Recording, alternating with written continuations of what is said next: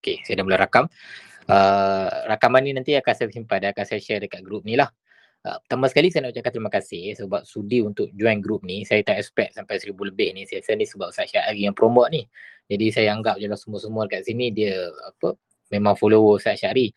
Uh, dia pula promote. Saya ingatkan nak buat kawan-kawan je uh, untuk usrah macam ni. Uh, sebenarnya saya punya perancangan adalah masa mula-mula Telegram perkenalkan Voice Chat punya features ni menarik juga kalau kita boleh buat usra sembang-sembang macam ni. Waktu tu PKP PKP berapa? PKP 2 kot. Tapi tak sempat pun lepas tu dia buka balik apa semua jadi tak sempat nak kerja apa semua. Ni baru sempat balik dan uh, untuk mula-mula ni saya nak panggil Ustaz Syahri lah untuk jadi kita punya speaker panel. Kejap eh saya PM Ustaz Syahri jap. Dia tak ada program lain sebenarnya petang tadi. Takut tak sempat. Uh, mana eh? Okay. So uh, sebelum kita se- sementara tunggu Ustaz Syari tu, saya nak cakap dekat sini beberapa format program kita. Pertama sekali, uh, kita bukan kuliah. Saya dah uh, tekankan ni banyak kali juga sebenarnya. Kita bukan kuliah.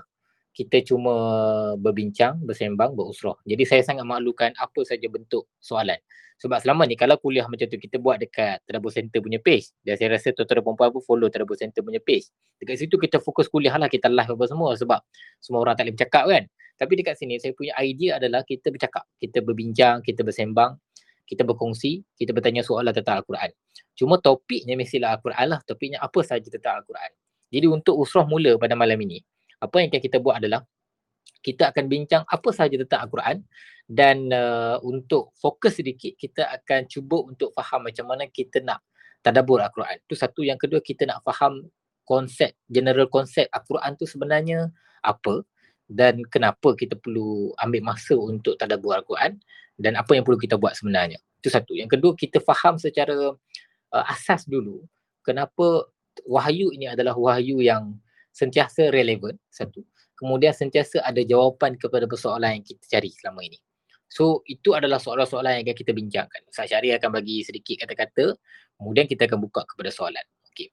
Uh, dalam masa yang sama, saya nak lalukan rakan-rakan daripada UIA dulu. Uh, ada rakan-rakan saya daripada UIA dulu yang memang kami buat kelas sama-sama masa tu. Sebab kan tak ada kelas, tak ada tak ada program pasal Al-Quran, bincang pasal Al-Quran jadi kami buat sama-sama. Ada dalam beberapa orang saya ajak main sekali. Sebab dia orang pun dah banyak kali dah tanya bila kita nak buat kelas lagi apa semua kan. So ada dekat sini Rashidan, ada dekat sini mana saya tak perasan nama-nama ni. Ada Hajar, ada uh, Ain, kemudian ada uh, Hanis nanti. So mereka ni uh, kalau mereka ni akan banyak akan tanya banyak soalan lah. Itu yang saya saya kenal dia orang ni, dia orang suka tanya soalan. So terima kasih sudi datang Rashidan. Rashidan kan kat atas tu betul tak? Betul betul. Sama-sama. Ah, okay. Terima kasih sudah datang kepada yang lain. Jangan segan-segan sebab kalau tidak saya nak cuba-cuba dulu buat usrah ni. Saya nak tengok macam mana respon kita, macam mana partisipasi kita. Jadi kalau seandainya uh, usrah ni berjaya dibuat, maksudnya ramai orang participate, ramai orang nak respon dan sebagainya, maka uh, kita boleh teruskan buat lagi. Saya cadangkan saya punya perancangan kita buat dalam berkala. Dua minggu sekali ataupun sebulan sekali at least. Dua minggu sekali ataupun sebulan sekali. Maksudnya kita akan cuba buat secara berkala lah dan tajuk-tajuk kita tak khusus lah. Kita tak pilih satu Al-Quran untuk untuk uh, bincang. Kita tak pilih satu surah. Kita ideanya adalah kita buat general tajuk tetapi kita pilih beberapa ayat yang berkaitan dengan self love, self care, motivasi. Sebab saya buat poll dekat banyak tempat dekat IG saya apa semua ramai orang nak uh, kita bincang bersama-sama tentang ayat Quran yang berbentuk motivasi yang selfless sikit. Jadi yang yang mana dia boleh memberikan kita banyak benda-benda yang nasihat macam tu. Dan saya dah beberapa dah rangka uh, beberapa ayat-ayat yang boleh kita bincang. So ayat pendek kita bincang, satu ayat saja kita bincang sama-sama, kita fokus satu ayat tu, kemudian kita cuba telusuri maksud daripada ayat tu selepas lebih. Itu kalau seandainya episod satu ni berjaya. Maksudnya tuan-tuan dan perempuan semua boleh sertai, boleh bincang, uh, tak adalah macam awkward sangat. Tidak, saya tak suka ni bagi kuliah seorang-seorang. Jadi macam, jadi tak seronok. kan? Ustaz Syari dah masuk. Uh, bang? Mana ni tak main? Kalau nak cakap tekan unmute. Kejap eh. Bolehkah kita Sekejap. So kita ada berapa orang sekarang ni? 119. Ramai juga eh.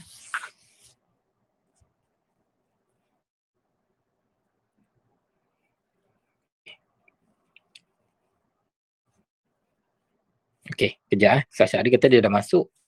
Tapi tak sampai lagi. Okay. Kejap saya. Ah, saya dah invite dia dah.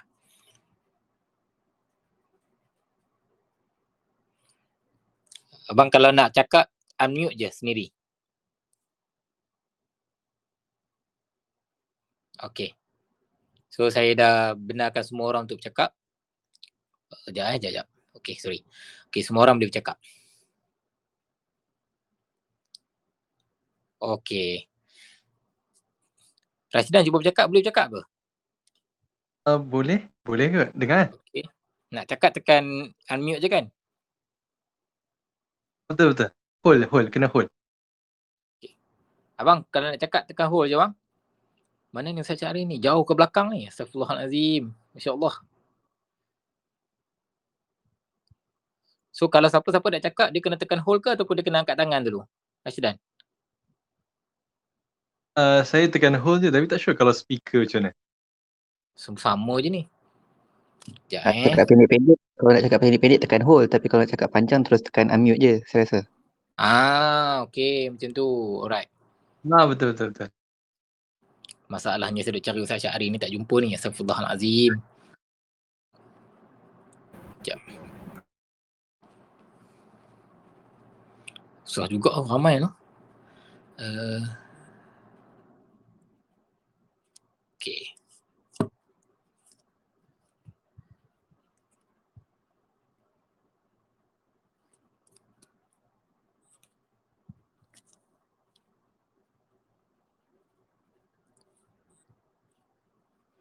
Ada yang tak boleh cakap lah. Sebab apa ah? Yang merah tu, tu tak boleh cakap ah. Uh, kejap, saya cari. Okay, want to speak. Oh, kalau want to speak, dia kena angkat tangan. Okay, sorry. ya Allah, baru sangat ni. Ah, Siapa-siapa kita nak cakap? tak boleh nak cakap. Lani baru boleh. Lani, Lani boleh dengar ke? Boleh, boleh, boleh, boleh, boleh. Allah, saya macam duduk di alam lain. Tak boleh nak bercakap dengan anda semua. Terputus komunikasi. Macam duduk di alam barzah. Kejap. Ada lagi tak yang nak? Siapa-siapa nak cakap, uh, angkat saja tangan. InsyaAllah saya akan semua orang boleh cakap. Alhamdulillah. Abang dengar abang clear bang? Boleh dengar kali pertama bersama dengan makhluk ni. Makhluk uh, telegram eh? Ya, ya saya, saya. Okey.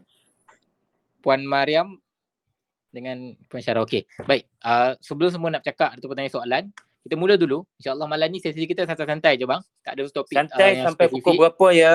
Bagi Sampai masa pukul- sikit untuk untuk saya Faiz. Pukul 10 macam tu.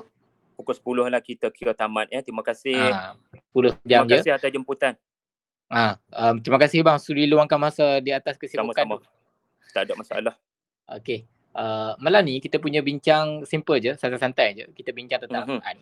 Uh, Mhm. Kita bincang tentang apa sahaja tentang Al-Quran. Kalau ada soalan, boleh usahakan. So saya akan mula dulu dengan beberapa simple point tentang Al-Quran lah. Pertama sekali, ramai orang tanya kita, Al-Quran ni sebenarnya ada kenapa dia kompleks sangat, kenapa dia rumit sangat, kenapa dia susah sangat, kenapa hanya setengah orang saja yang boleh faham Al-Quran, yang boleh tadabbur Al-Quran. Jadi saya ni yang latar belakang bukan belajar bahasa Arab, saya ni yang latar belakang belajar sekolah Arab, tak masuk kelas, tak masuk Matak Mahmud, tak masuk Muhammadiyah, macam mana saya nak faham Al-Quran? Adakah saya terpisah terus daripada golongan-golongan yang terpilih untuk uh, faham Al-Quran?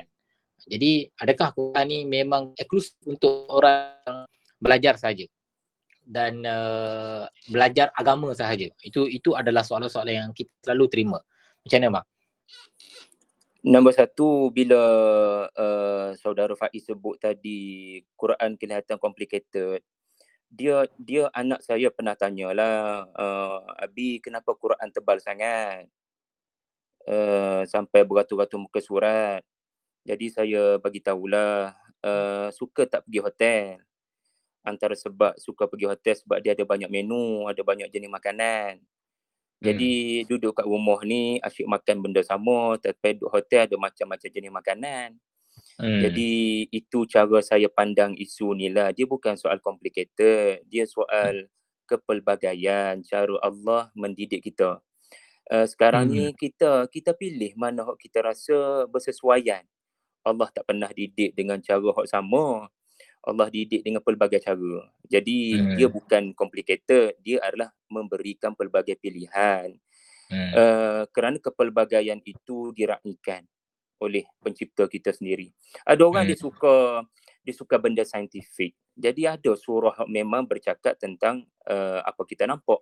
Macam hmm. surah Ar-Rahman lah. Macam surah Ar-Rahman. Ya, macam ada orang suka cerita sejarah. Maka dalam satu-satu surah tu banyak cerita sejarah. Uh, ada banyak ayat-ayat perumpamaan. Jadi kita sendiri kena kita sendiri kena jelas kita ni uh, jenis jenis personality macam mana, jenis karakter macam mana. Bila hmm. kita kenal kita, bila kita kenal kita ni jenis apa, uh, bercita-cita nak jadi apa, uh, minat kat mana, lalu barulah soalan kedua muncul. Quran ni dari sudut mana yang boleh aku masuk? Kerana Quran bagi kesempatan pada semua jenis orang. Hmm. Apa-apa pun dia punya sifat sejak daripada kecil. Quran ada pintu masuk dia tu. Dia bukan satu pintu masuk la tadkhulu min babin wahid. Ya? Hmm. Masuk daripada pelbagai pintu gitulah untuk isu hmm. complicated tu. Jadi apa pun latar kita sebenarnya kita sentiasa dialu-alukan oleh Al-Quran. Saya ingat ada salah satu daripada uh, ada ada Al-Ghazali sebut dia kata dalam Jawahirul Quran uh, Jewel of the Quran permata Al-Quran buku tu tak Muhammad Al-Ghazali takut ada hok ingat Imam Ghazali Pak Is ah. Uh, uh, sebut penuh sikit takut ada hok memang memang ada hok tanya uh, Imam Ghazali ke tidak? Muhammad Al-Ghazali. Ah uh, dia sebut dia kata sebenarnya al-Quran ni dia sentiasa menjemput kita untuk masuk ke dalam dia. Melalui pelbagai cara melalui pelbagai masalah.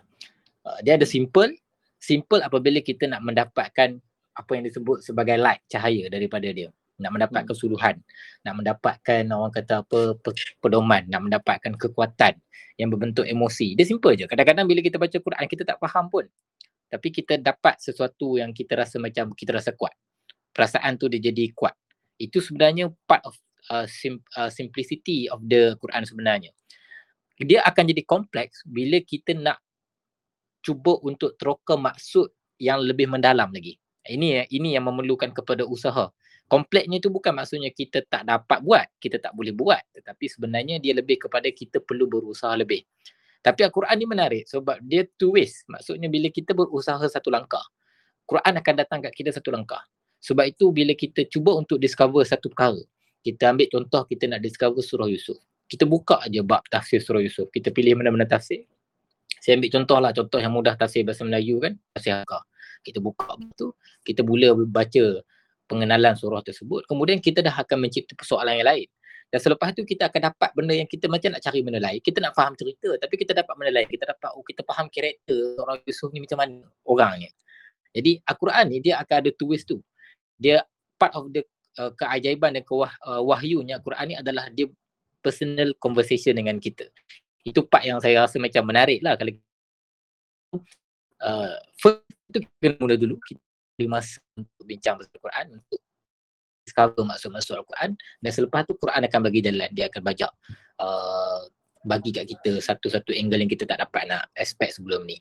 Okay, so saya nak buka kepada semua soalan kalau ada yang nak tanya soalan. Puan Nam ke Tuan Nam ni yang yang nak speaking ni siapa ni? Oh, tersilap tekan. Okay, kalau ada siapa-siapa nak tanya soalan, nak uh, bagi pandangan ke apa benda ke, nak tanya dekat Ustaz, nak tanya dekat kita semua ataupun nak tanya kepada semua orang, siapa-siapa saja, boleh dipersila-silakan.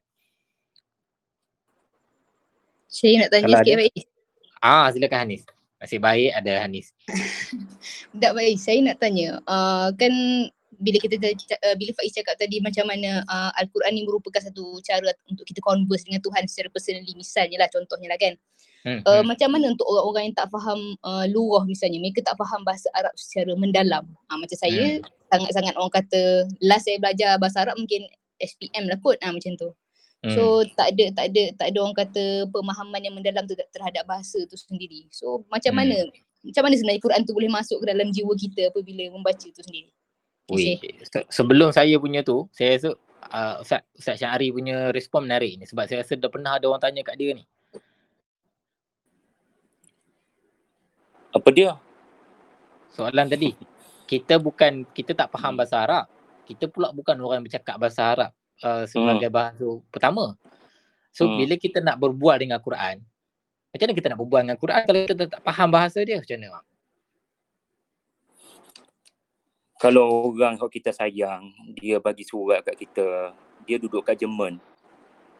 Dia kata dia Hmm. sayang kat kita. Kita tak faham dia punya bahasa dia. Kita akan usaha untuk cuba faham bila kita tahu dia tu handsome, dia tu berkenan kat kita dan dia ada kelebihan-kelebihan yang tak ada pada orang lain.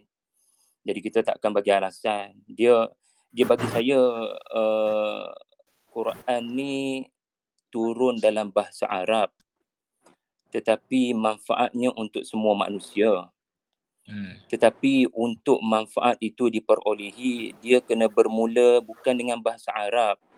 Dia kena bermula dengan sekeping hati yang mahu merasai kasih sayang Tuhan, nak cari Tuhan dalam hidup.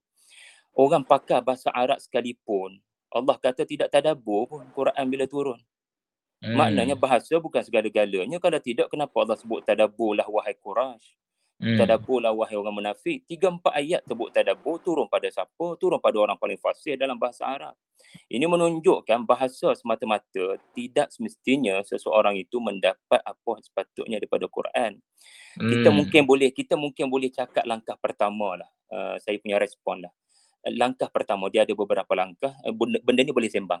Tetapi Hmm. langkah pertama adalah uh, nak nak nak nak rasa uh, manfaat Quran ataupun petunjuk daripada Quran sebelum bahasa tu dia kena betulkan hati kita terlebih dahulu. Kita ni nak cari Tuhan ke tidak? Kita Hmm. ni nak nak cari jalan selamat ke tidak? Daripada hati hok, hok, hok kita buka sebab tu surah pertama Fatihah. Sebab Hmm. surah tu dia bernada uh, kita kena buka minda, buka pintu hati, merendah diri, nak mohon pada Tuhan bantu aku. Aku orang Melayu. Aku duduk kat Hmm. Malaysia. Aku tak lahir dengan bahasa Arab.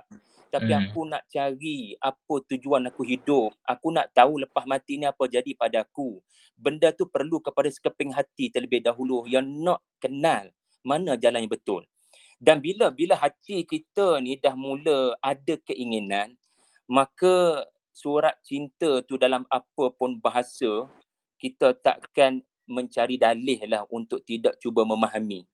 Ya. Hmm. Jadi itu itu langkah pertama Faiz. Uh, ada langkah kedua ketiga tapi kita sembang lagi lah. Okey, okey. Betul. Sebenarnya Hanis menjawab kepada soalan tadi, adakah kita ni tak boleh memahami Al-Quran kerana kita tak boleh berbahasa dengan bahasa Al-Quran? Satu kesilapan dalam kita nak faham adalah orang selalu salah faham benda ni. Orang selalu faham bahawa orang bahasa Arab itu bahasa Al-Quran ni adalah bahasa untuk Arabian language. Al-Quran is not Arabian language tau. Dia bukan bahasa orang Arab. Dia bahasa Arab. Arabian. Arabiyan la'allakum ta'qilun. Dia adalah bahasa Arab. Maksudnya dia bukan bahasa untuk orang Arab. Kalau bahasa untuk orang Arab, Allah akan kata la'allakum uh, apa aku akan turunkan Arabiyan ni Arabiyan Arab. Maksudnya uh, uh, Quran, apa Quran ini Arab kepada orang Arab, bukan bahasa Arab. Itu kita kena faham satu.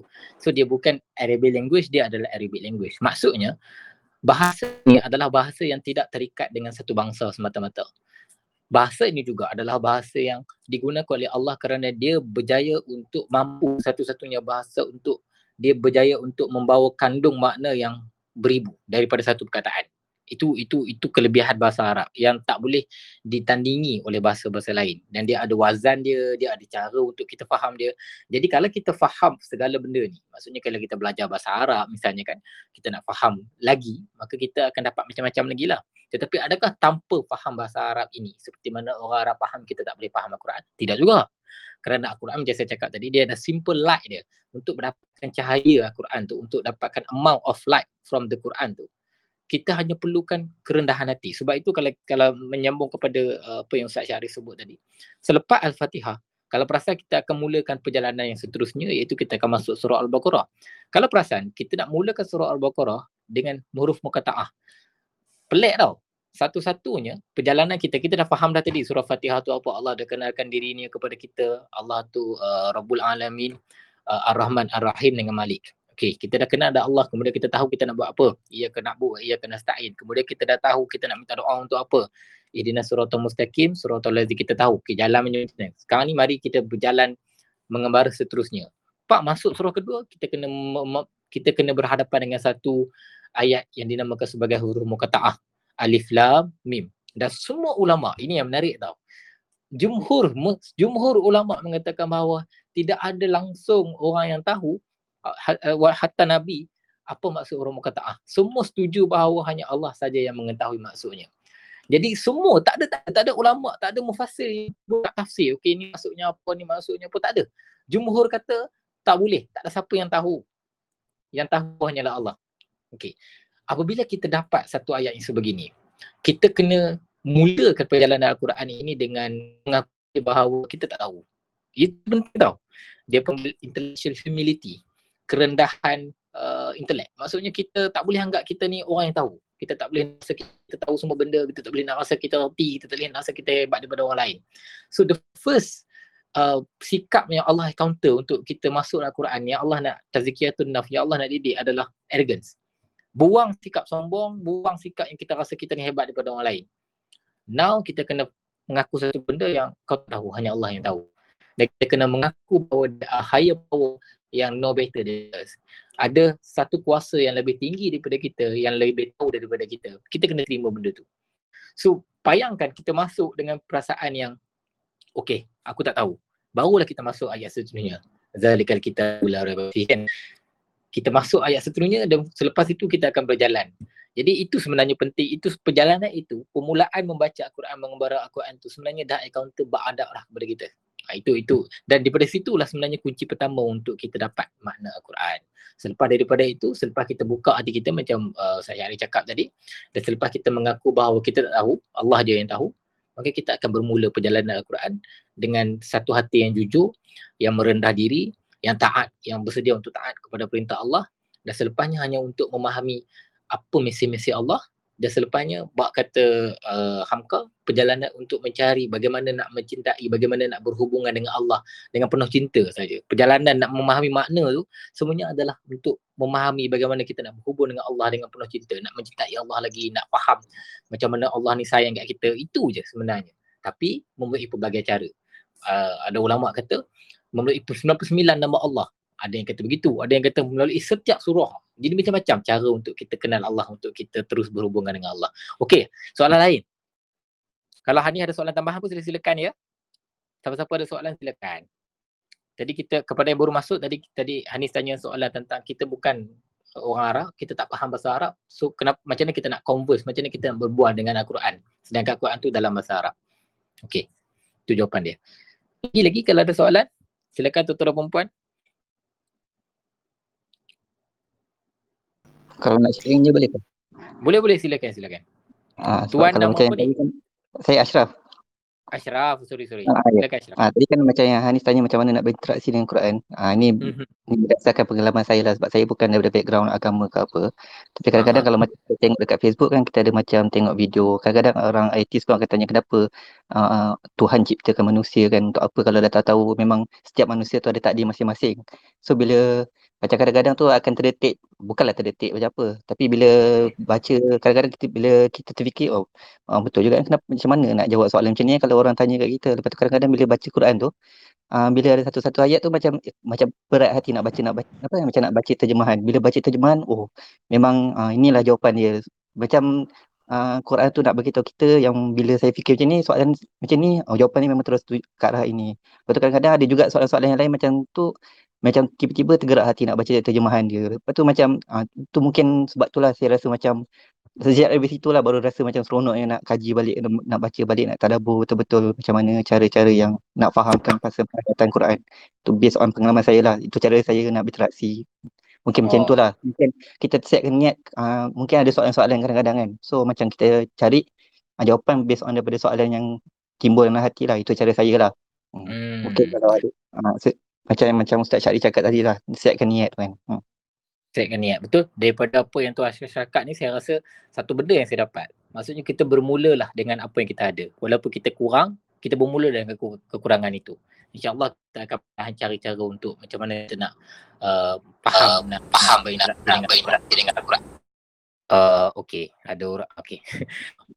daripada Ashraf kan ada, ada pandangan konsel silakan. Ha, kan? Dem, saya kata usroh. Saya rasa pun macam yang non-Muslim yang baru revert-revert pun kebanyakan dia orang kan masih mencari-cari kan bila dia orang baca Quran tu baru macam datang hadir sinar kenapa uh, Islam ni adalah agama benar. Saya rasa memang the best way is memang kita set niat kenapa kenapa kenapa and memang dalam Quran tu akan dapat bagi jawapan lah. Itu bagi pendapat saya lah. Tambahan sorry. Banyak pula cakap. Hmm. Eh tak apa tak apa. Terima kasih Tuan Ashraf. Ada yang lain ke kalau nak tanya soalan? Ustaz Syahri dah lepas ke bawah hari ni. Tak apa, kejap lagi dia cakap dia akan naik atas balik. Kalau ada kalau ada siapa-siapa nak tanya soalan ataupun nak bagi pandangan, saya alu-alukan. Sekejap, saya tengok. Ada yang, okey, sekejap eh. Uh, yang... Tambah sikit lah kot daripada ha, silakan, apa silakan, yang Hanis. daripada apa yang Tuan Ashraf tadi cakap kan. Saya rasa saya faham hmm. apa yang cuba disampaikan. Uh, bila saya ingat-ingat balik pengat maksudnya setakat setakat ni lah membaca Quran kan daripada sebelum Ha, sebelum apa orang kata join kelas alamak. Ah okey, sebelum join kelas Hafizul Faiz tu saya rasa macam uh, nak katanya satu layer pun kita dah boleh faham dah apa yang cuba disampaikan. Ha, faham tak? Sebenarnya saya repeat point je apa yang Faiz cakap tapi saya nak nak share pengalaman lah sebenarnya. Maksudnya Betul. kalau setakat kita baca orang kata terjemahan pun dah boleh faham dah sebenarnya. Betul. Nah, so bila sebenarnya bila, se- hmm. Betul. Betul. Hmm. Sebenarnya setiap orang pengalaman dia berbeza walaupun cerita dia sama tapi perasaannya tu berbeza. Ada orang dia tak faham langsung bahasa Arab, dia tak boleh langsung baca Al-Quran tapi dia baca makna. Sebab hati dia jernih sebab dia memang jujur nak tahu dia ada pengalaman yang berbeza. Ha, jadi itu antara benda itu menarik juga kalau kita nak share pengalaman-pengalaman dia pengalaman kita berinteraksi dengan Al-Quran, kita bersama dengan Al-Quran. Setiap orang ada ada tentang Al-Quran ni dia universal tau. Dia macam kita nak kata dia untuk semua tapi dalam masa yang sama dia ada satu sisi yang dia untuk kita je. Maksudnya ada bahagian hubungan kita dengan dia tu sangat eksklusif. Ya, itu antara itu antara wahyu Allah ni. Dia berjaya untuk memastikan supaya Al-Quran tu ada sisi istimewa hanya pada seseorang tapi dalam masa yang sama dia universal. Ha, unik kan? Dia punya wahyu tu. Hebat tau. Susah nak nak nak cari. Contoh lagi kita kata uh, ada tak orang yang kita sayang tapi dalam masa yang sama uh, dia dia pun orang ni boleh sayang dia. Dan orang ni boleh rasa dia tu uh, dimiliki oleh orang lain. Tak boleh. Kita mestilah nak. Ini kita je kan? Setiap orang tak boleh nak merasa bahawa orang lain boleh berhak memiliki dia dia pun tak boleh nak appreciate semua orang tak boleh nak dimiliki oleh semua orang tapi Al-Quran tak begitu tau Al-Quran dia mempunyai satu wahyu di mana dia boleh uh, okay, aku dengan kau ada hubungan yang akrab, yang sangat special, istimewa, tapi dalam masa sama dengan orang lain pun boleh juga. Itu antara wahyu lah. Itu, itu Allah, Allah punya kuasa. Sebab dia yang cipta kita. Jadi dia tahu macam mana kita punya ruang. Dia boleh mengisi ruang-ruang kosong dalam hati kita. Uh, Puan Tok Abah, ah, Alfi, sila. Uh, Suri sihat ke? sihat, Alhamdulillah. Sedang tidur jadi saya aman je melayani kelas ni. dengar sila, sila. dengar kan? Dengar, dengar. Um, saya nak tambah, bukan nak tambah. Uh, saya share je lah kot. Bila hmm. Faiz cakap tentang uh, Quran ni dia ada hubungan yang uh, universal dan dia personal dengan setiap daripada kita tu sangat betul. Uh, antara benda yang saya recall waktu saya ambil uh, course Quran Sunnah dulu. Saya ingat lagi waktu mula-mula belajar course tu kita ada belajar ulum Quran tau. Ulum Quran kan. Biasalah semua ayat yang ambil ni. Uh, fotos yang mungkin pernah dengar Ijaz Al-Quran. The Miracle of Quran. Keajaiban hmm. Quran tu.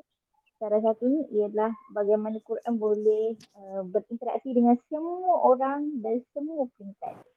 Let's say macam hari ni kita dalam telegram ni kita tadabbur ke kita memahami makna ayat kan. Tapi uh, dalam ataupun dekat sisi orang lain yang tak ada kesempatan macam kita, uh, mungkin dengan baca saja dah cukup jadikan hati dia tenang.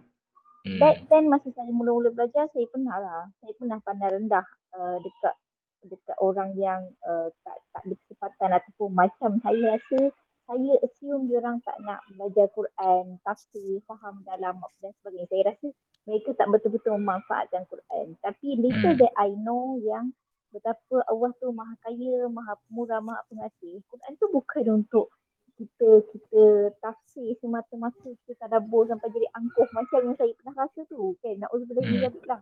Saya tak nak orang lain rasa macam tu. Sebab Hmm. the moment kita sedar yang Quran tu semua untuk semua orang, ah, masa tu barulah kita ada kerendahan hati. Macam Faiz cakap awal tadi, kita tak kita tak ada arrogance. Jadi Hmm. itulah essence of Quran nak menjadikan kita sebagai manusia tu. So siapa pun berinteraksi dengan Quran dengan banyak cara sekalipun tak ada masalah lah. Cuma janganlah silap. Cara ni janganlah sesat pula. Macam tu. Okay. Saya nak tengok anak saya. Ha. Bye. Okay, terima kasih. Anwar Wafi ni untuk untuk siapa-siapa yang tak kenal, yang sebenarnya orang semua kenal kot. Dia, Anwar Wafi ni DQ, kemudian dia masuk Universiti UIA. Ini juga antara orang-orang yang kami dulu masa dekat UIA, masa belajar dulu kami setiap minggu, kami buat kelas Quran ni sama-sama kami. Uh, jadi ialah bila dah kerja masing-masing ni tak ada dah kesempatan tu kan. Jadi ini cara-caranya untuk kita manfaatkan uh, teknologi untuk kita bercakap, untuk kita bincang pasal Al-Quran. Ya, uh, Put- Ana Saria. Ada ke nak nak bagi pandangan ataupun soalan? Penulis rantau. Ha, perantau. Saya nama tu tak apa clear. Tak ada. Uh, Tadi ada Tok Abah ke tadi? Kalau Uh, siapa-siapa ada soalan sila. Ha silakan puan. Puan Atira Hai. silakan. Uh, saya Atira, okey. Hmm. Saya mengambil poin daripada yang Encik Faiz cakap tadi uh, mengenai setiap orang itu uh, maksudnya dia ada macam satu-satu ayat tu dia boleh kaitkan, relatekan dengan diri dia kan. Jadi uh, adakah bermaksud kita boleh membuat tafsiran sesuatu ayat itu berdasarkan pemahaman kita sendiri? Hmm. Okey, soalan yang baik. Okey. Uh, soalan tu saya nak minta Ustaz Syahri jawab dulu. Ustaz Syahri, abang. saya panggil Ustaz Syahri ni abang Syahri sebab dia hilang mana dah? Ada, ada, ada. Ada, ada, ada. Okey, macam mana bang soalan tu? Soalan dia tadi kalau boleh ulang balik macam mana? Soalan tu kalau kalau kita adakah kita boleh satu-satu ayat Quran tu kita boleh faham uh, cara kita faham saja. Maksudnya bila kita baca oh, kita faham macam tu, maksudnya bolehkah kita uh, kita faham cara kita faham macam tu. Maksudnya adakah dia sebebas itu? Ha tu, tu soalan dia. Uh, pertama uh, kita kena tanya kita dulu, kita buka Quran untuk apa? Kalau kita buka Quran bukan untuk mencari kebenaran. Kita tak ada niat untuk mencari kebenaran. Yang tu yang akan berlaku salah tafsiran ataupun kefahaman yang salah. Hati kita kena betul-betul ikhlas, tulus. Kita betul-betul nak kenal Tuhan contohnya ataupun nak kenal jalan menuju Tuhan. And then bila kita dah betul-betul uh, bulatkan niat, aku ni buka Quran sebagai petunjuk Allah bantu aku. Macam saya sebut tadi lah, kena bermula daripada hati yang betul-betul nak cari Tuhan. Jangan Hmm. buka Quran nak menangkan mazhab kita, nak menangkan gerakan kita, nak menangkan falsafah kita. Jangan kita Hmm. jadikan Quran tunduk pada kita. Kita yang patut Hmm. tunduk pada Quran. Apa maksud kita tunduk pada Quran? Kita bersedia untuk ditegur apa sahaja daripada Quran. Ayat tu mungkin menyebabkan aku salah. Ayat Hmm. tu uh, isytihar aku ni di pihak yang salah. Aku kena perbetulkan keadaan. Okey, itu Hmm. satu. Yang kedua, uh, kalau bila kita dah tengok kita, okey, apa tujuan kita? Nah, sekarang kita tengok ayat tu pula. Jadi ayat tu pula kita kena tengok dalam kategori mana. Tidak semua ayat kita boleh letak dalam satu kategori. Ada ayat panjang, ada ayat pendek, ada ayat turun kat Mekah, ada ayat turun kat Madinah. Jadi kita sebagai awam, ya, Allah telah menjadikan ayat-ayat Al-Quran ada untuk awam. Hmm. Jadi bila kita awam jangan lompat pergi pada ayat yang memerlukan kepada ilmu tafsir yang mendalam.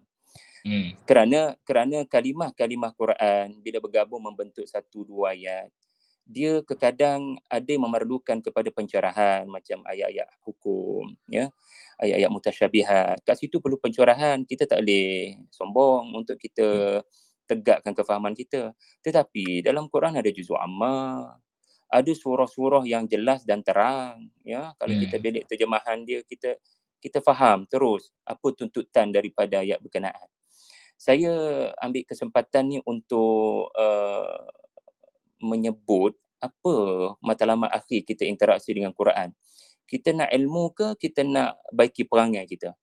Sebab tu bila baca uh, satu ayat dalam surah Yusuf ni, ya inna anzalnahu qur'anan arabiyya la'allakum ta'qilun. Allah turunkan Quran dalam bahasa Arab. Ya, tetapi Allah sebut la'allakum ta'qilun. Jadi orang Arab rupa-rupanya ada cabaran walaupun mereka orang Arab. Quran turun dalam bahasa Arab. Tetapi hmm. orang Arab sendiri tak capai apa yang Allah Taala nak. Iaitulah ta'qilun, guna akal. Soalnya apa yang kita faham dengan akal? Jadi akal ni adalah uh, dinding ataupun tabir jadi ulama bahas akal ni maksudnya sesuatu menghalang kamu daripada meneruskan tabiat-tabiat buruk. That's the point. Hmm. That's the point. Jadi kita tak tahu bahasa Arab tetapi berhati berhati jujur nak ubah perangai Allah akan bimbing insya-Allah. Tetapi orang yang pakar dalam bahasa Arab sekalipun tapi tidak berhati suci untuk untuk ta'qilun untuk hmm. mendindingkan perangai daripada buat benda-benda yang tak disukai Tuhan, hmm. maka dia tak capai objektif juga. Itu sedikit respon lah. Hmm. Wah, menarik. Saya rasa cukup respon tu sangat cukup, sangat menarik. Uh, Puan Natira ada soalan tambahan ke? Oh, tak ada, tak ada. Jelas, terima kasih. Okay. Terima kasih saya tanya soalan ya. Uh, ada lagi yang nak tanya soalan? Sila-sila.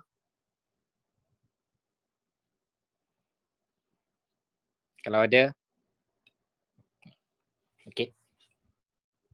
Sementara mengumpul soalan tu. Uh, ya. Assalamualaikum. Nak tambah nak tambah soalan lagi? Silakan.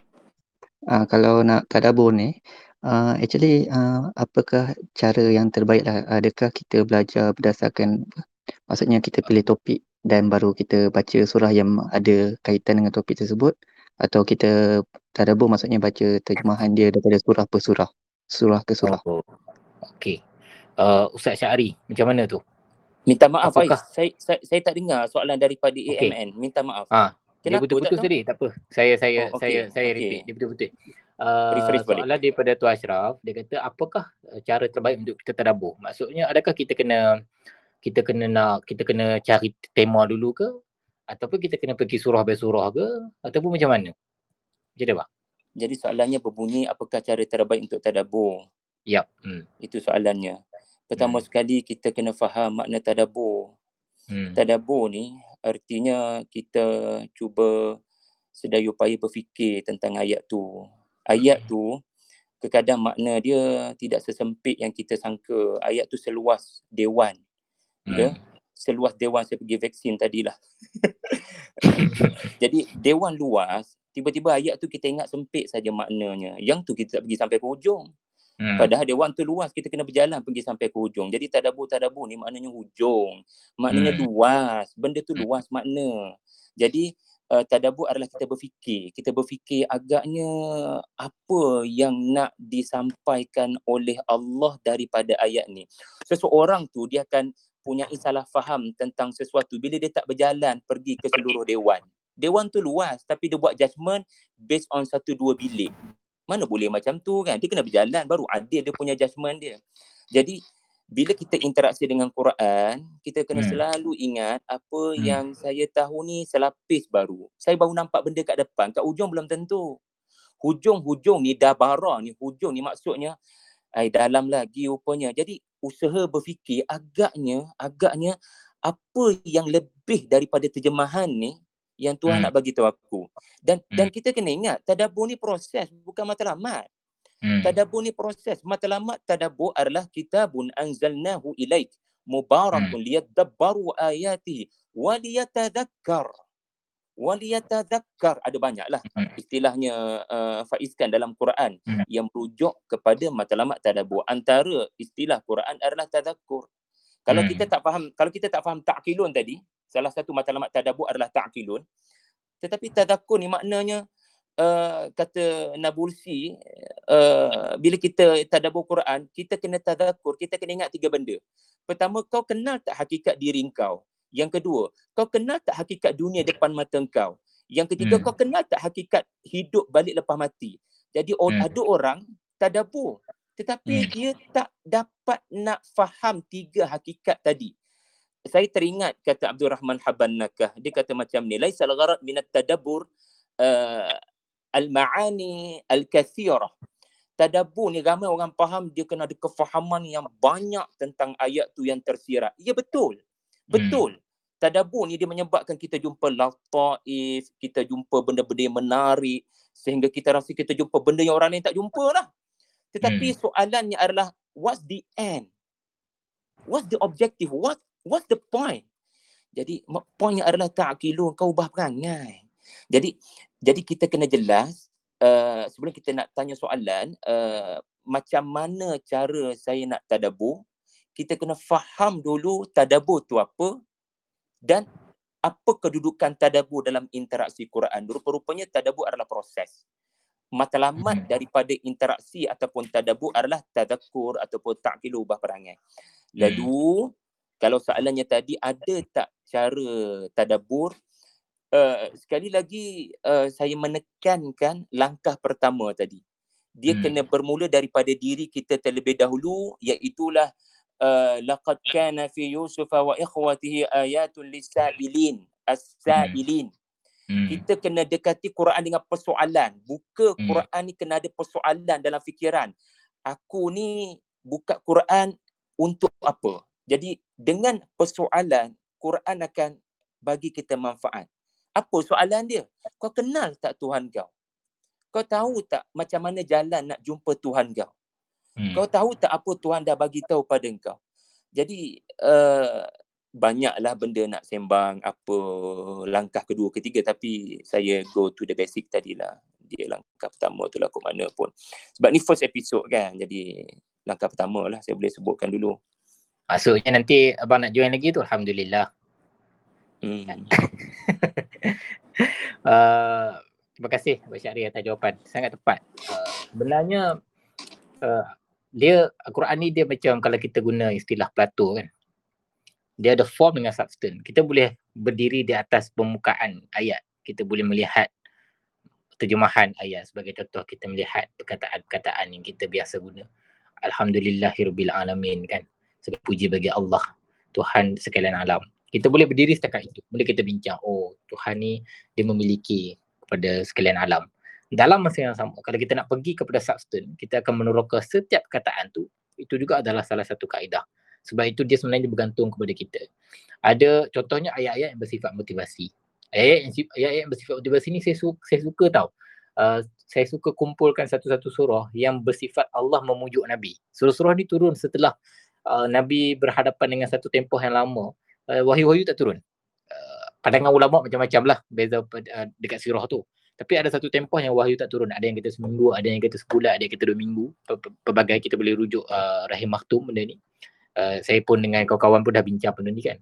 Jadi selepas tu, ayat-ayat yang turun selepas tu sebenarnya ayat yang sangat memujuk. Sebagai contoh kan, surah Ad-Duha tau. Bagaimana Allah bercakap dengan Nabi SAW dengan cara yang sangat dekat. Kan? Uh, dan Allah bagi satu keyakinan kepada Nabi. Sebab Nabi ni dia pun manusia. Kalau tanpa Allah, maksudnya kalau Allah tak guide dia, dia pun tak tahu nak buat apa. Jadi dia, Allah kata kat dia, jangan risau. Bahawa jadi qadha dan fahada. Allah kata kat dia, jangan risau. Kalau engkau sesat, maksudnya lost. Tak tahu nak gimana, tak tahu nak buat apa, keliru. Dhalim banyak maksud. Satu, sesat. Yang kedua, yang tengah ikut jalan yang betul tapi tiba-tiba tersesat pun dah juga. Sebab tu walau dhalin. Itu antara sebab. Itu antara maksudnya. Ibn Abbas kata merujuk kepada orang Kristian. Awal-awalnya betul tapi last sekali sesat sebab tak sampai kepada hujungnya yang betul. Sebab tu doa panjang. Perjalanan sesat tu pun panjang. Kemudian doa juga keliru. Maksudnya confused. Dia are confused. Bukannya dia tak ni, dia keliru. Jadi Allah kata wa wajada qadha lam fahada. Dan uh, engkau aku tahu engkau so, engkau lost, engkau sesat dan aku akan berikan petunjuk. Jadi ayat-ayat dalam surah Duha ni kita cuba study, dia pendek, ringkas dan dia sangat memujuk. Sebab tu dia ada ya kat belakang. Ya ni antara huruf-huruf yang cuba untuk menenangkan kita. Sebab dia adalah ya, uh, huruf yang cuba untuk menenangkan kita. Huruf yang huruf yang sangat uh, huruf yang sangat bagus lah. Dia berbeza dengan ra beza dengan alif. Eh. huruf pun dia, dia, dia, dia punya psikologi dia dia, dia, dia punya maksud dia dalam dalam Arab ni. Jadi kalau kita baca kita faham oh ada maksud lain daripada satu perkataan. Ada cerita lain daripada satu perkataan. Dan kalau kita pergi lebih jauh saya bagi contoh yang mudah. Kita selalu sebut ayat al-Quran kan? Ayat dalam bahasa Arab tu maksudnya apa sebenarnya kalau kita nak bincang betul-betul. Ayat tu maksudnya apa? Kita terjemahkan ayat tu dengan ayat lah. Kita tak ada perkataan Melayu yang boleh terjemahkan perkataan ayat. Uh, English terjemah sebagai verse. Sebenarnya ayat dalam Al-Quran maksudnya bukan hanya sekadar sentence tu. Bukan bukan struktur ayat tu. Tetapi maksudnya adalah tanda, sign. Jadi bila Allah kata ayat, ayat Maksudnya kita kena melihat ayat itu sebagai tanda kepada maksud di sebaliknya. Contoh yang mudah. Saya suka bagi contoh ni. Simple sangat. Di sebalik tanda ada elemen-elemen makna. Yang cukup banyak. Yang sangat banyak. Hish. Ya. Uh. Antaranya contoh traffic light. Traffic light hijau. Hijau tu hanyalah sekadar tanda. Dia warna. Tapi maksudnya apa? Maksudnya kita kena berjalan. Begitu juga dengan ayat Al-Quran. Ayat itu kita faham selapis itu tapi rupanya ada makna yang lain yang terkait yang ter, yang yang tersembunyi di bawahnya. Walaupun hanya daripada satu perkataan sahaja. Terminologi satu terminologi sahaja. Setiap satu ayat tu alhamdulillah tadi misalnya dia ada dua maksud. Al-madhu pujian dengan uh, asyukru bersyukur berterima kasih dengan memuji. Itu dua konotasi berbeza. Ah nampak? Alif lam itu kenapa ada? Uh, itu itu adalah maksud-maksud yang terkandung daripada satu ayat sahaja. Sebab itu cantik tau cara Allah nak bercakap dengan kita. Dan kalau kita pergi lebih jauh, kita akan datang, kita akan faham lagi, kita akan korek lagi, lagi dan lagi. Okey, sebelum saya pun uh, berkuliah, ada lagi tak soalan yang berkaitan dengan Al-Quran? Silakan, silakan. Tadi Puan Husna macam nak cakap ke? Oh tak ada, okey. Lain-lain kalau ada silakan. Kejap ya, saya check kalau ada orang nak uh, nak bercakap, saya lupa nak bagi kebenaran ke. Assalamualaikum. Waalaikumsalam. Silakan puan. Eh, ni saya nak tanya uh, berdasarkan perbincangan uh, tadi saya macam uh, dapat pick up lah a few hmm. mindset, hmm. a few attitude yang kita patut adopt bila kita nak uh, berhadapan dengan Quran kan, bila kita nak hmm. mentadabbur Quran. Uh, salah satunya macam uh, kita kena ada mindset yang uh, kita nak petunjuk daripada Allah. Hmm. Kan bukannya kita nak guna Quran ni sebagai nak hujah ke apa boleh ke nak hmm. minta tolong Ustaz uh, bagi tahu lagi apa lagi sikap behavior yang sepatutnya kita ada waktu kita nak uh, apa berhadapan dengan Quran nak mentadabbur Quran. Wah. Oh, ini soalan yang baik untuk Ustaz Syahari ni. Uh, bang. Kejap je dia ke bawah. Ada, ada, ada. Ha. Macam mana? Apakah kita sikap terbaik untuk kita ada untuk untuk uh, tadabbur dengan Al-Quran? Uh, selepas uh, sekeping hati uh, tak habis-habis aku ni dengan sekeping hati tadi. sedap tu, sedap. Tapi uh, jujurlah nak kata memang tak sedikit yang uh, fasih dengan Al-Quran tetapi berpenyakit dalam hati. Jadi benda ni benda besar. Hmm. Ya, jadi anda baca Quran pun surah Baqarah pun orang ada ilmu tentang Alkitab, tahu tafsir kitab Taurat tapi fi qulubihim marad. Jadi hmm. permulaan bukan sekadar permulaan tetapi pengakhiran interaksi dengan Quran juga adalah sekeping hati. Hmm. Sebab itu as-sa'ilin, as-sa'ilin tadi itu orang yang kekal bertanya soalan. Bukan hmm. dia tahu satu jawapan Alhamdulillah Ustaz ni dah bagi pencerahan lalu dia berpegang dengan kukuh dan tidak lagi menerima sebarang kefahaman-kefahaman yang terbit daripada hmm. kefahaman yang dia dapat. At the end of the day, orang yang berinteraksi dengan Quran adalah orang paling merendah diri. Dia sangat mudah untuk bersikap terbuka. Okey, kalau ditanya apakah lagi yang kedua, uh, saya sangat menekankan selepas hati kita benar-benar nak petunjuk, yang kedua adalah beri masa untuk berfikir. Hmm. Beri peluang kepada akal kita berfikir. Maksud Bagi saya, uh, maksud saya adalah ayat kita baca sikit pun tak apa Aini. Ayat kita hmm. baca sikit tak apa. Yang penting kita berfikir dan merenung. Hmm. Ya. Eh, saya saya risau kita semua bila sebut berinteraksi dengan Quran dalam fikiran kita adalah macam mana nak berinteraksi dengan Quran? Quran terlalu banyak, 600 muka surat, 114 surah. Saudari-saudariku yang wajib baca Fatihah je tau. Yang wajib Hmm. kita baca tak sah semayang Fatihah. Hmm. Jadi sebelum kita nak pergi jauh-jauh berenang ke dalam lautan itu, kita kena ada langkah pertama. Dan Allah Hmm. jadikan Quran ni starting dia tak complicated pun. Quran ni kalau nak jadikan Quran ni complicated, Allah starting dengan Baqarah. Memang Hmm. pening kepala kita tapi tapi Allah Taala tunjukkan message Al-Quran yang panjang lebar tu yang mungkin kita beranggapan complicated sebenarnya rumusnya dalam Al-Fatihah. Jadi kita baca Fatihah kan, kita nak kata apa? Uh, segala puji bagi Allah Tuhan semesta alam. Ada benda yang confuse kat sini. Dia pengasih, dia penyayang. Ada kekeliruan kat sini. Dia menguasai hari pembalasan. Adakah sulit untuk kita faham? Iyyaka Hmm. na'budu wa iyyaka nasta'in. Jadi starting tujuh ayat ni sangat mudah untuk difahami. Hmm. Sebab apa? Sebab uh, kita tak akan dapat manfaat Quran keseluruhannya kalau tak mula dengan Fatihah. Sebab Hmm. Fatihah ni dia bukan sekadar bagi tahu kita tujuan kita buka Quran tetapi Hmm. dia menunjukkan adab sebab Fatihah ni dia doa. Jadi orang berdoa ni orang merendah diri. Hmm. Orang yang memang dia punya sifatnya adalah bagi saya petunjuk. Saya tak nak sombong. Kamu bagilah apa-apa pun aku akan follow. Jadi uh, walaupun tujuh ayat tetapi Allah kata Quran ni rumusnya dalam tujuh ayat ni. Jadi maksudnya kuantiti itu insya-Allah yang, yang nak silakan. Yang nak Hmm. belajar banyak tafsir Quran silakan. Tetapi tak semua orang mampu ke situ. Ada orang tujuh ayat je dia boleh. Jadi jadi pegang tujuh ayat ni betul-betul berfikir dengan mendalam apa makna Ar-Rahman Ar-Rahim. Tuhan ni. Maha Pengasih, Tuhan Maha Penyayang. Macam mana aku nak rasa Tuhan tu pengasih? Oh, aku kena tengok kot apa yang Tuhan bagi pada aku sekarang yang aku tak minta. Hmm. Without science, contoh ya, tanpa science, kita tak akan hargai jantung yang berdegup Hmm. ataupun air liur duk mengalir ataupun peluh yang dah keluar ni ataupun tidur yang akan berlaku kepada kita. So at the end of the day memang kalau kita tak berfikir kan ayat banyak macam mana pun dia tak bagi impact pada kita. Jadi jangan tumpaslah dengan gadget uh, saudara-saudari semua. Gadget, Facebook, media sosial ni kadang dia melalaikan kita.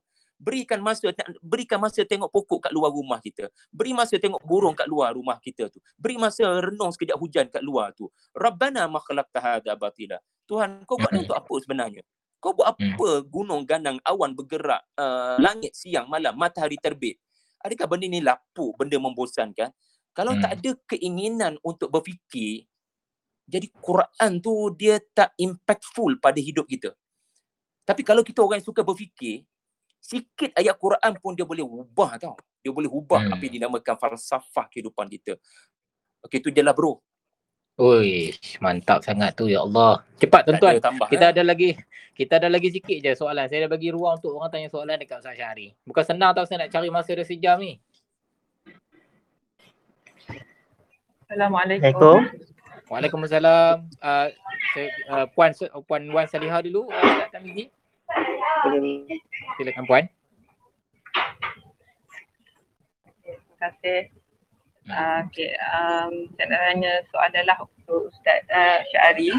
Okay, saya ni memang selalulah ikut uh, apa ni uh, Facebook dan Ustaz Syari kan. Uh, memang sangat kagum lah kan dengan ilmu-ilmu yang dia selalu share tentang tadabbur untuk utamanya sebab saya rasa tadabbur lah salah satu cara untuk kita rasa uh, paling dekat dengan Al-Quran dan rasa dekat dengan Allah sekaligus Hmm. Uh, melalui ilmu tadabbur kan. Okay, jadi uh, saya nak tanyalah okay, di kalangan macam saya lah okay, uh, di uh, anak-anak uh, di peringkat anak-anak ni okay, apakah konsep asas tadabbur lah ataupun uh, kaedah yang asas uh, untuk anak-anak supaya uh, kita boleh uh, terapkan uh, nak mencintai Al-Quran uh, mungkinlah sesuai dengan peringkat dia tu. Okay, itu Hmm. soalan saja. Terima kasih. Okey, terima kasih Puan. Uh, kejap uh, abang kita ambil soalan siap-siap daripada Ustaz Tamizi SM. Uh, Assalamualaikum. Boleh dengar tak? Salam. Boleh, boleh, boleh. Okey, terima kasih. Okey, um, sebelum ni saya ada dengar uh, ungkapan daripada Ustaz Zulkhairi yang dia kata uh, kajian Al-Quran ini tidak akan pernah habis. Uh, nak Hmm. katanya poin dia kat sini uh, Al-Quran itu adalah satu benda yang tinggi, tinggi. Dan saya nak cuba relate juga dengan uh, hadis. Uh, ada Asatizah bagi tahu bahawa kalau kita nak share hadis tu kita kena hati-hati. Kita takut hadis itu hadis uh, tak sahih dan sebagainya lah.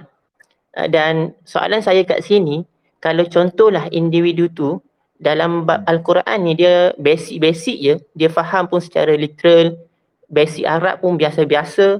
So sejauh mana dia boleh share uh, Al-Quran dan makna Al-Quran sama ada dalam bentuk usroh ataupun sembang-sembang biasa dengan dia punya kawan.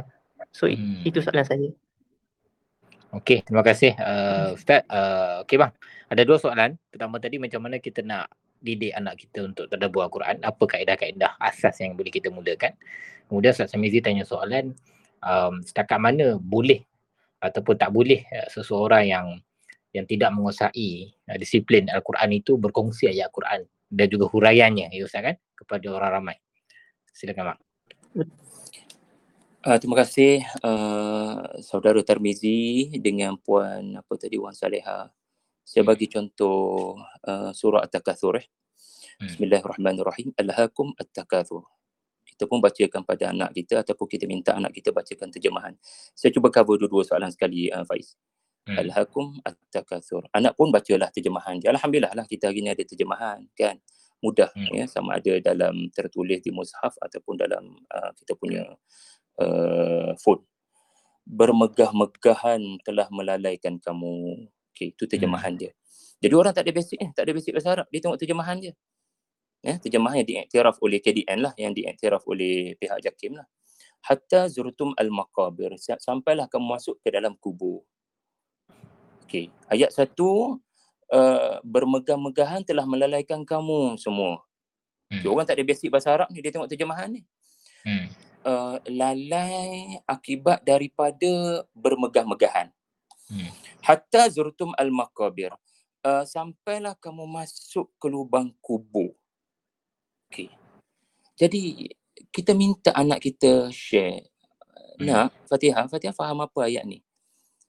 Jadi saya cadang tuan-tuan tanya anak-anak yang 10 tahun, yang 9 tahun. Apa yang dia faham? Ya. Supaya anda dapat lihat di situ bagaimana setiap insan ini Allah kurniakan kepada dia upaya untuk faham. Setiap insan Tuhan buat Ar-Rahman, 'allamal Quran, khalaqal insan. Allah turunkan Quran dengan pelbagai uh, sifat ayat-ayat ada yang sangat tinggi ya. Uh, tahap uh, ataupun level untuk faham ada yang ya Allah jadikan al-Quran ini ada yang bersifat sekali baca Allahu akbar tersentuh ya. Dan Allah yang sama ciptakan Hmm. manusia dengan dengan upaya untuk boleh faham. Kita tak boleh remeh dan underestimate apa yang Tuhan kurniakan pada anak 10 tahun kita bila dikata Abi. Ramai orang dia suka jadi kaya dia lupa kat kubur. Itu kenyataan anak perempuan saya umur 10 tahun without referring any tafsir. And kita nak kata anak kita tu salah ke? Anak kita kata anak kita bukan kata uh, ayah kubur ni dia ada uh, 10 bentuk azab tau. Antara azab uh, kalau dia cakap macam tu saya sensitif lah. Kau petik kat mana benda ni? Uh, dalam hal ni kita sensitif lah. Tetapi naluri anak yang kita minta dia dengan sekeping hati tadi tu Fatihah Fatihah faham apa ayat ni? Uh, Abi bila tengok terjemahan ni orang yang bermegah-megah bangga-bangga dia memang akan terus bangga sampai sampai mati. Sampai Hmm. mati tu bagi dia kesedaran. Okey, Hmm. anak tu kata macam tu. Kawan dalam halakah kita pun kata macam tu. Dan barangkali dia update di Facebook dia, uh, iaitulah manusia suka bermegah-megah. Sebab dia lupa pada mati. Itu dia punya statement tadabbur dia. Anda beritahu saya kat mana salah? Hmm. Faiz bagi tahu saya. Faiz bagi tahu saya. Tadabbur dia dekat Facebook adalah dia bagi tahu kat kawan dia ni. Ayat satu hingga dua At-Takasur adalah uh, ramai orang yang bermegah-megah ni yang suka bangga-bangga dengan hartanya, dengan followernya ini, ya mereka akan bersikap begitu sampailah mati datang pada dia. Sampailah kubur datang pada dia. Anda beritahu saya di mana salah tadabbur beliau. Level awam ni tak bilik tafsir pun, tak bilik tafsir pun. Tetapi dia telah menunaikan perkara paling asas iaitulah terjemahan. Saudara-saudariku, apa makna terjemah? Terjemah, hmm. uh, uh, uh, maafkan saya, apa makna tafsir? Tafsir adalah suatu pencerahan, penerangan, kupasan yang menyampai kepada makna. Ada ayat Quran, dia perlukan satu muka surat untuk faham dan sampai kepada makna. Ada hmm. ayat Quran dalam kategori Al-Imam At-Tabari rahimahullah adalah Al-Awam. Hmm. Awam boleh faham ayat tu. Hmm. Lalu kenapa kita nak mempersulitkan? Saya faham. Ada ayat kau jangan longgar-longgarkan disiplin pentafsirannya. Kau kena teliti. Tapi memang ada ayat tu. Tetapi ada ayat, jangan pukul rata. Semua semua ayat Allah ada tempatnya. Dan jangan ayat yang Allah jadikan terbuka pada semua manusia, kita perberat dan persulitkan. Sampai, oh saya kena bilik tafsir juga ke ayat ni. Saudaraku, terjemahan itu sudah tafsiran. Hmm. Kerana ia berada dalam kategori satu layer. Kamu hmm. lalai akibat daripada lupa pada kubur. Tetapi hmm. ya di penghujung ni ya saya tetap mengatakan kerana media sosial kan Faiz semua hmm. orang mudah nak share kan saya tetap nak nak berkata perlu ada sekali lagi sekeping hati kita nak share tu kita share dan kita tahu Ustaz Syari ajar ayat tu dalam kategori untuk awam dan dan dan ayat tu memang ayat fitrah ayat tentang sikap manusia tetapi sekali lagi kita kena ada sikap uh, lebih baik aku tanya kau ustaz betul ke hmm. tadabbur ni? Dia lebih baik begitu. Tetapi saya tak wajib kan sebab sampai bila kita nak jadikan uh, ada ter, keterbatas, keterbatasan? Ada pendinding. Sedangkan uh, kita rasa ayat tu benar-benar telah sampai kepada maknanya. Bagi lagi ya perlu jugalah ya kerana kita bercakap dengan uh, medium yang ramai orang maka sikap berhati-hati adalah sikap yang tetap terpuji. Ya hmm. betul ke ustaz? Fahamnya begitu? Uh, jadi hmm. merujuk itu tetap yang terbaiklah insyaallah. Insyaallah. Terima kasih Ustaz Syahri. Saya rasa uh, soalan terakhir dan uh, kemudian Ustaz Syahri boleh jawab. Kita simpulkanlah untuk malam ini. Terima kasih uh, untuk semua. Sebelum saya bagi ruang untuk soalan terakhir saya punya kesimpulan kejap. Uh, saya punya kesimpulan uh, mudah saja uh, saya nak quote beberapa ayat yang saya rasa sangat penting untuk kita balik malam ini. Uh, dan ayat ini adalah ayat yang berkaitan dengan macam saya cakap tadi macam mana conversation itu berlaku. Macam mana uh, perbualan kita dengan Allah, kita dengan Al-Quran itu berlaku. Bagaimana uh, dialog itu berlaku. Dia panggil spiritual dialog, uh, personal dialog kita dengan dengan Al-Quran itu berlaku. Pertama sekali, wa iza sa'alaka ibadi anni fa inni qarib. Nampak tak cara Allah sebutkan beberapa satu kenyataan tegas bahawa bila hamba-hamba aku instantly dia, dia, dia terdetik saja tanya pasal aku. Sa'alaka, sa'alaka ni maksudnya apa? Dia bukan tanya di mana Tuhan tau. Dia terdetik dalam kepala otak dia. Eh Tuhan ke mana? Apa, apa, apa, apa, apa Allah cakap benda ni? Terdetik, terdetik Tuhan tu siapa? Iwa iza sa'alaka ibadi hamba aku tentang aku. Fa ini kuri. Aku dah dekat. Ha, itu, itu satu. Maksudnya ber, ada satu ruang interaksi yang sangat jelas dekat situ. Allah respon immediately tentang apa yang kita tanya. Soalannya adalah apakah kita telah bertanya atau tidak? Apakah kita, kita telah terfikir ataupun tidak? Apakah kita telah sa'alaka adakah kita telah ter, terdetik ataupun tidak? Uh, kemudian uh, ayat yang lain inna rabbi qaribun mujib. Cantik juga sebenarnya ayat ni. Sesungguhnya Tuhanku ini dekat satu. Yang kedua mujib. Selepas perkataan qarib Allah terus letak perkataan mujib. Kembarkan perkataan dekat ini. Allah tu maha dekat yang dekat dan mujib yang terus respon kepada apa saja pertanyaan. Itu pun cantik juga ayat-ayat tu. Simple je ayat dia saya rasa tapi kalau kita hurai dengan lebih mendalam kita, kita tengok konteks ayat tu cantik tau. Allah kata aku bukan saja dekat tapi aku akan menjawab semua benda. Itu satu. Dan dia kembar sekali. Kemudian yang kita selalu baca fazukuruni azkurkum. Just you remember me. Terdetik uh, zakar ni uh, zukur, zukur uh, zikrun ni ada banyak maksud. Salah satunya adalah maksud teringat kepada Allah, menyebut tentang Allah, mengingati Allah kemudian mencari Allah juga. Zak- zakaro juga ada ada bahasa. Maksud juga uh, dalam ada maksud yang lain juga adalah mencari. Tapi itu pelbagai-bagai maksud nanti kita urai lebih panjang. Sekali engkau teringat kepada Allah engkau ingatlah aku aku akan ingat kau. Azkurkum tak ada langsung uh, fasilah ataupun pemisah di antara fazkuru ni azkurkum. Maksudnya immediately so respon segera itu adalah satu bentuk interaksi yang sangat indah sebenarnya. So kita kena balik dan kita kena pegang benda ni betul-betul. Kita kena jujur mencari mencari ber, berinteraksi dengan al-Quran. Bukan kita guna Al-Quran untuk hujah kita. Bukan bukan pula kita guna Al-Quran untuk lawan hujah orang lain. Setiap orang dia ada spiritual journey dia dengan Al-Quran. Jadi cari di mana kita punya spiritual journey kita. Kita nak kita nak apa dengan Al-Quran? Sebab tu macam saya cakap tadi kita ada hubungan yang akrab dengan Al-Quran yang eksklusif Uh, tapi kita tak boleh nak menafikan hak orang lain kepada Al-Quran jugalah. Maksudnya orang lain pun ada hubungan dia dengan Al-Quran. Okay. Itu adalah saya punya last. Uh, kalau ada yang lain, ada soalan last. Saya nak bagi ruang soalan last sebab Ustaz Syahri dia sampai pukul 10 je. Tapi saya dah lajak sikit dah. Kalau ada soalan lain silakan. Kemudian Ustaz Syahri akan jawab dan akan tutup terus. InsyaAllah untuk malam ni. Um, saya silakan boleh. Puan. Ha. Uh, Assalamualaikum. Hmm. Uh, saya nak tanya, um, boleh ke kalau macam kita tadabbur tu based Hmm. on kita baca maksud je and then kita macam baca buku-buku penulisan mana kan contoh buku Hmm. Ustaz Syahri sendiri ke buku-buku mana ke and then uh, maksudnya kita punya tadabbur tu based on tu je dan kita sebarkan kepada orang uh, adakah macam Macam tu. uh, Boleh ke tak? uh, Okey. Uh, saya bagi kepada Ustaz Syahri lah untuk jawab. Dan uh, seterusnya membuat kesimpulan dan menutup. Silakan Mak. Okey, saya rasa dua tiga soalan yang concernnya adalah boleh ke nak sebar, boleh ke nak sebar. Okey, kita kena tanya soalan, apa tujuan akhir kita nak sebar? Betul kan niat kita? Yang jadi masalah adalah nak sebar sebab nak tunjuk dia tahu, orang lain tak tahu. Itu pun penyakit Hmm. hati. Ni jadi masalah.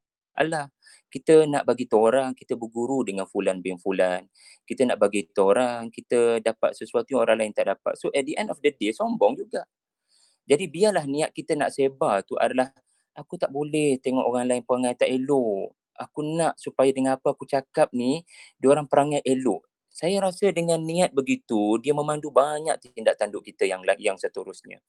Jadi uh, saya rumuskan begini Faiz ya. Hmm. Uh, uh, setakat saya duduk bentang cakap tadi tu saya rasa saya ada lima langkah kot.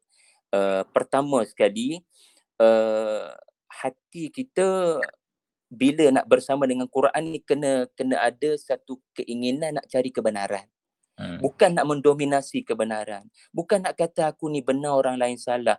Aku mesti jadi orang yang konsisten mencari kebenaran. Dan at the end of the day sampai mati pun kita kena ada keadaan akan meneruskan pencarian. Jangan sekali-kali kata kebenaran sudah aku temui, aku stop di sini. Aku dah tak terima apa-apa daripada orang lain. Na'udzubillah, itu sombong. Jadi uh, hati, nombor satu soal hati kita. Ya, bukakan hati kita, fatihahkan hati kita. Yang kedua, okey, uh, dia dia dia masuk pula kepada kita tetapkan ayat yang kita nak tu, surah yang kita nak tu dalam kategori apa. Uh, saya sangat sarankan kita mulakan daripada surah-surah yang ringkas-ringkas, juzul amma, ayatnya pendek-pendek, khususnya surah-surah makkiyah. Kerana asas pembinaan manusia ni adalah kepercayaan. Akidah tu sendiri. Dan memang itu pun motif uh, surah-surah yang diturunkan sebelum hijrah. Pilih ayat. ya Jangan kita uh, random. Pilih. Kita kena menetapkan uh, kategori yang bersesuaian dengan kita sebagai orang yang nak bermul- memulakan interaksi dengan Quran. Pastinya orang yang nak, nak memulakan pengembaraan dengan Quran mengambil manhaj orang dulu-dulu bagaimana Al-Quran bermula penurunan. Hmm. Itu namanya makiyah. Bagaimana Allah didik dengan benda yang ringkas dulu, ayat yang pendek-pendek dulu, kisah yang simple-simple dulu tetapi menimbulkan kesan. Nombor tiga, hmm. kita pasti kena ada terjemahan Al-Quran. Sebab kita memang tak boleh nak faham without any bahasa Melayu menerangkan dan terjemahan mestilah terjemah yang diiktiraf. Jadi uh, selepas kita ada tafsir asas, kalau anda boleh pergi dengan lebih advance, ada tafsir Al-Azhar, ada tafsir Ibn Kathir, silakan. Saya tidak saya tak nak wajibkan. Saya cuma nak menekankan kita perlu kepada satu proses tahu dulu apa dalam bahasa Melayu. Kemudian hmm. langkah yang keempat adalah tadabbur, iaitulah cuba fikir sekejap. fikir sekejap apa agaknya ayat ni nak bagi tahu kita. Dengan sekeping hati tadi kita nak cari kebenaran. Allah nak tegur apa pada saya? Allah nak tegur apa pada saya? Ya. Dan akhir sekali matlamat kita adalah kita nak ubah perangai. Bukan nak tunjuk kita tahu. Bukan hmm. nak tunjuk bukan nak tunjuk uh, rujuklah saya ataupun kita nak tunjuk uh, maksud katanya tadakur tadi, ta'kilun tadi tu. Aku nak ubah perangai aku dan aku nak tolong orang yang berubah perangai. At the end of the day, semua orang yang buka Quran akan jadi baik belaka perangainya, insyaAllah. Dan tak ada cakar-cakar sana sini. Ya, seputuskan silaturahim, perangai, entah apa-apa. Generasi Al-Quran dulu adalah generasi yang bukan sekadar hafal Quran. Hmm. Tetapi generasi yang kita boleh kita boleh baca Quran tu dalam batang tubuh tindak tanduk sirah kehidupan diorang, kepribadian diorang. Hmm. Kan khuluquhul Quran. Terima kasih banyak Faiz atas kesempatan ni. Terima kasih semua okay. yang yang sudi menyertai. Okey, terima kasih bang sudi luangkan masa. Uh, InsyaAllah kita ada rezeki lagi, kita buat lagi. Saya akan cuba, saya dah buat poll sikit tuan-tuan perempuan adakah kita perlu buat lagi begini ataupun tuan-tuan rasa macam bosan sebab orang yang cakap nak dengar Ustaz Syahri cakap ke? Uh, saya buat begini sebab Ustaz Syahri tak akan selalu Ustaz Syahri merasmikan. Uh, selepas ni mungkin saya akan panggil panel lain. Uh, mungkin saya akan panggil kawan saya sendiri yang yang yang tidaklah uh, seterkenal Ustaz Syahri tapi yang penting kita cuba nak mencari kesempatan untuk uh, bercakap dan untuk berbincang tentang Al-Quran. Uh, saya rasa cakap tu dulu. Uh, Puan Zuria ni ada apa nak cakap ke? Tak ada. Baik, uh, saya, saya cakap tu dulu. Terima kasih banyak-banyak ya. Uh, kita ada 252 orang uh, peserta kita malam ni yang online dengan kita dan terima kasih kerana tanya banyak soalan. Kalau ada cadangan, kalau ada feedback, kalau ada apa-apa lagi idea untuk kita rancakkan lagi program kita, usrah kita boleh uh, cakap dalam grup. InsyaAllah nanti kita usahakan sama-sama. Terima kasih ya tuan-tuan dan perempuan. Assalamualaikum warahmatullahi wabarakatuh.